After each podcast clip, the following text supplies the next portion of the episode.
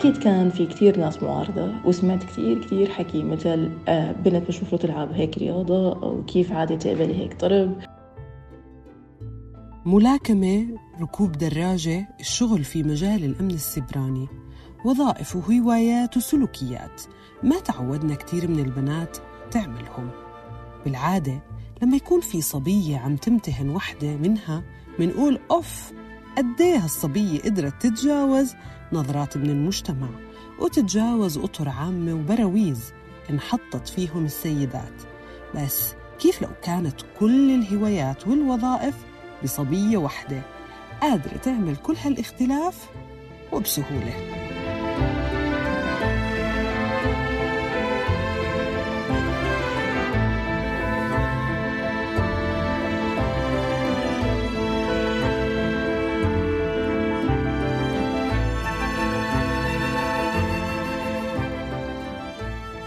تالوا من بين 108 لاعبين ولاعبات.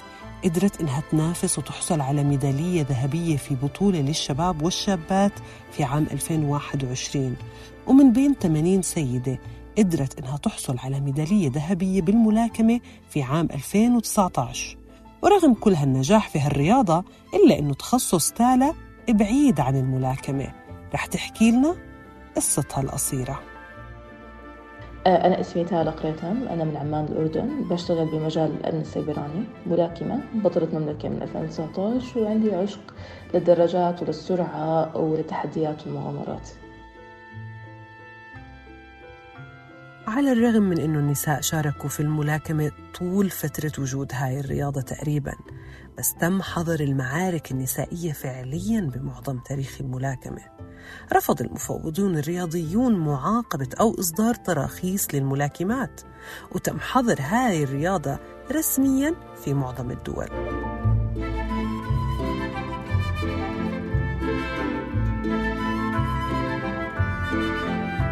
برع دخول النساء للحلبة للقرن الثامن عشر لما قاتلت إليزابيث ويليكسون في لندن وصفت نفسها بهداك الوقت بأنها بطلة أوروبا. قاتلت الرجال والنساء على حد سواء.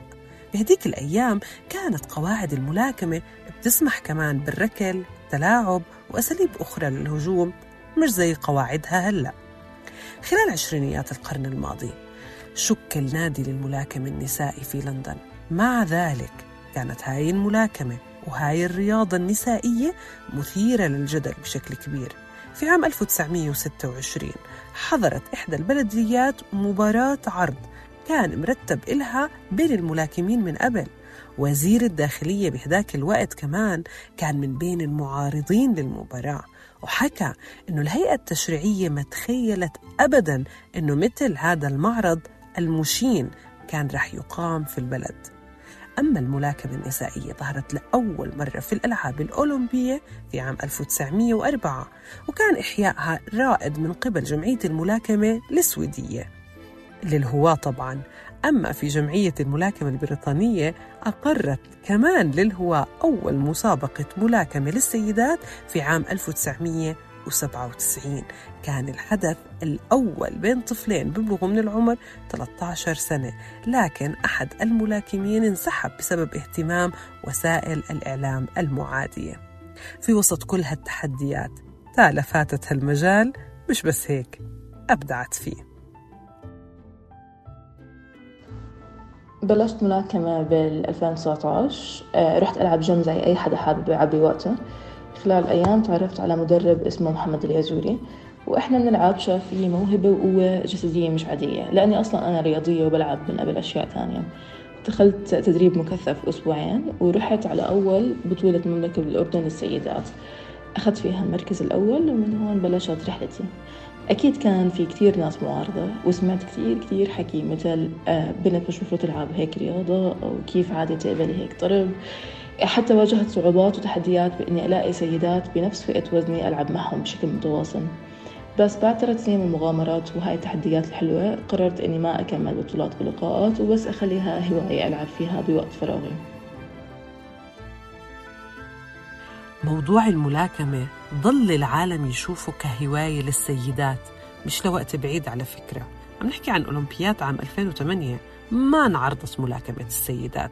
في عام 2012 وافقت اللجنة الأولمبية الدولية على دخول ثلاث فئات وزن بس تم العمل على ارتداء زي ملاكمة نسائي جديد مناسب للجنسين وهذا بتطلب من النساء بموجب قواعد الاتحاد الدولي للملاكمة ارتداء التنانير أثناء المنافسة الأمر اللي خلى لتغطية أخبارهم وألعابهم تعليقات خاصة لصار بعدها مطالبات كتير لتغيير الزي وهذا اللي صار.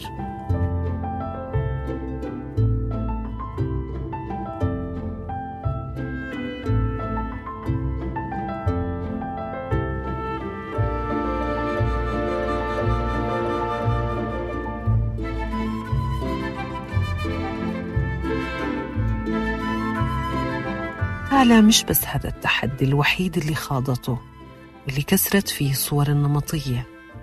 اليوم تالا واحدة من النساء اللي بيقودوا دراجات هوائية بتسوق فيها بالشارع وبتحاول تكسر كل الصور النمطية في هذا المجال وترتب لها سباقات ومبادرات مختلفة من خلال الدراجة. بالنسبة للدراجة قصتي بصراحة كتير بتضحك. أنا شفت إعلان بسبة على واحد من مواقع التواصل الاجتماعي وقررت إني أروح أشوفها. بالمعرض كانوا حاطين الدراجات على الباب والبسبس من ورا. ما بتذكر حتى إني كملت أشوف شو في عندهم بسبة شفت دراجة وقلت خلص راح أطلع أجيبها. آه، أخذت تدريب وطلعت رخصة واشتريت دراجة وطلعت فيها على الشارع.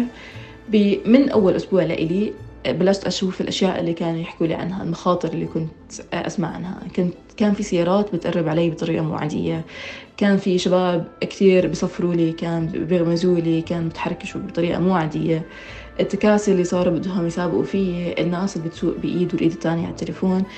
هون بلشت أفهم ليه البنات ممكن يترددوا إنهم يجيبوا الدراجة أو ما يطلعوا لحالهم. أهلي بالأول ما كانوا متقبلين الموضوع. بس أخذتهم على أكثر من وكيل للدراجات. خليتهم يحكوا مع المندوبين يحكوا آه، بس يعبروا عن مشاعرهم.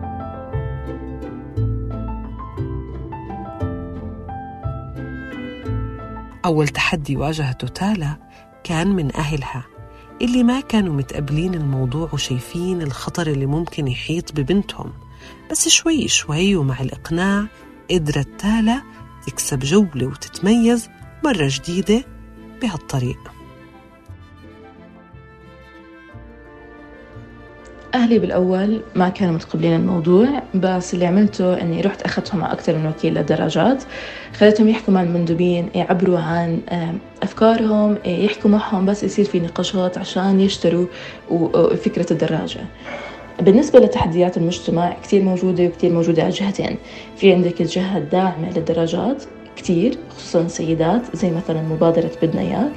من خلالهم قدرت أعرف كتير سيدات معهم درجات. قدرت أعرف عن دورات تعليمية مع الأمن العام عن دورات الإسعاف دورات صيانة. لدراجة أي شيء تحت أكثر من شعار من عندهم. زي مثلا بدنا إياك تكوني قادرة بدنا إياك تكوني قوية. وكتير مبسوطة إنه في بنات كتير صاروا مقبلين إنهم يشتروا دراجات أكتر وأكتر آه، سنة عن سنة. وفي ال extreme الثاني اللي بس يفكر إنه السيدة لازم تكون معها دراجة من فئة معينة لازم تطلع رياضات معينة لازم تتحدد ضمن هذا ال frame اللي أنا ما رضيت أكون فيه من أكبر الإنجازات اللي صارت معي هون إنه أنا اشتركت ب a ride تحت long distance riders وكنت من أول السيدات اللي بالأردن اللي طلعت هاي ride وخلصتها على دراجة street sport هاي ride كانت عبارة عن 1610 كيلو قطعناها خلال فترة 24 ساعة متواصل. كوازاكي اللي هي وكيل دراجتي كانت دعمتني إني أشارك بهيك تحدي. وبصراحة لو رجع في زمان برجع بعيدها مرة تانية. السيدات على مدار السنوات الماضية حصلت على فرصة لاقتحام مجالات جديدة كانت للرجال فقط.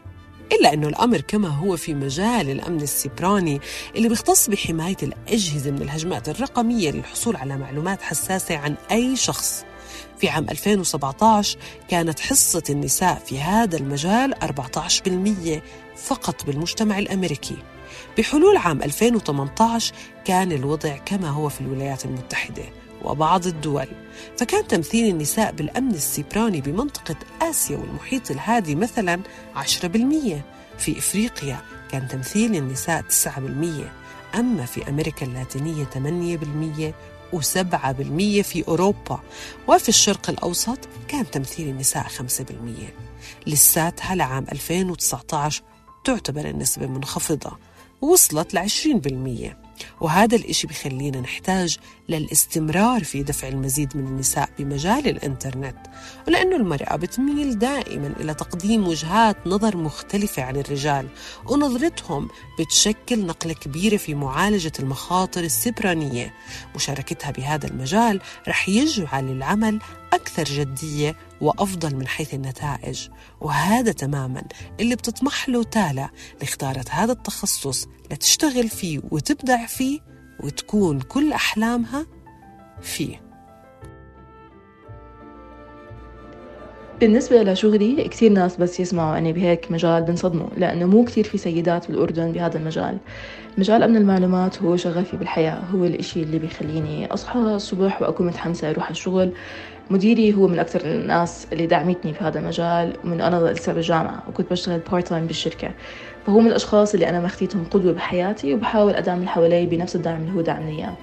عشان هيك أنا عندي كثير أفكار منها إني أعمل منظمة خاصة بالأمن السيبراني للسيدات بالأردن ومش بس محصورة بالعاصمة على مستوى الأردن كامل. وبصراحة في كثير أفكار تانية بس لسه ما راح أقدر أحكي عنها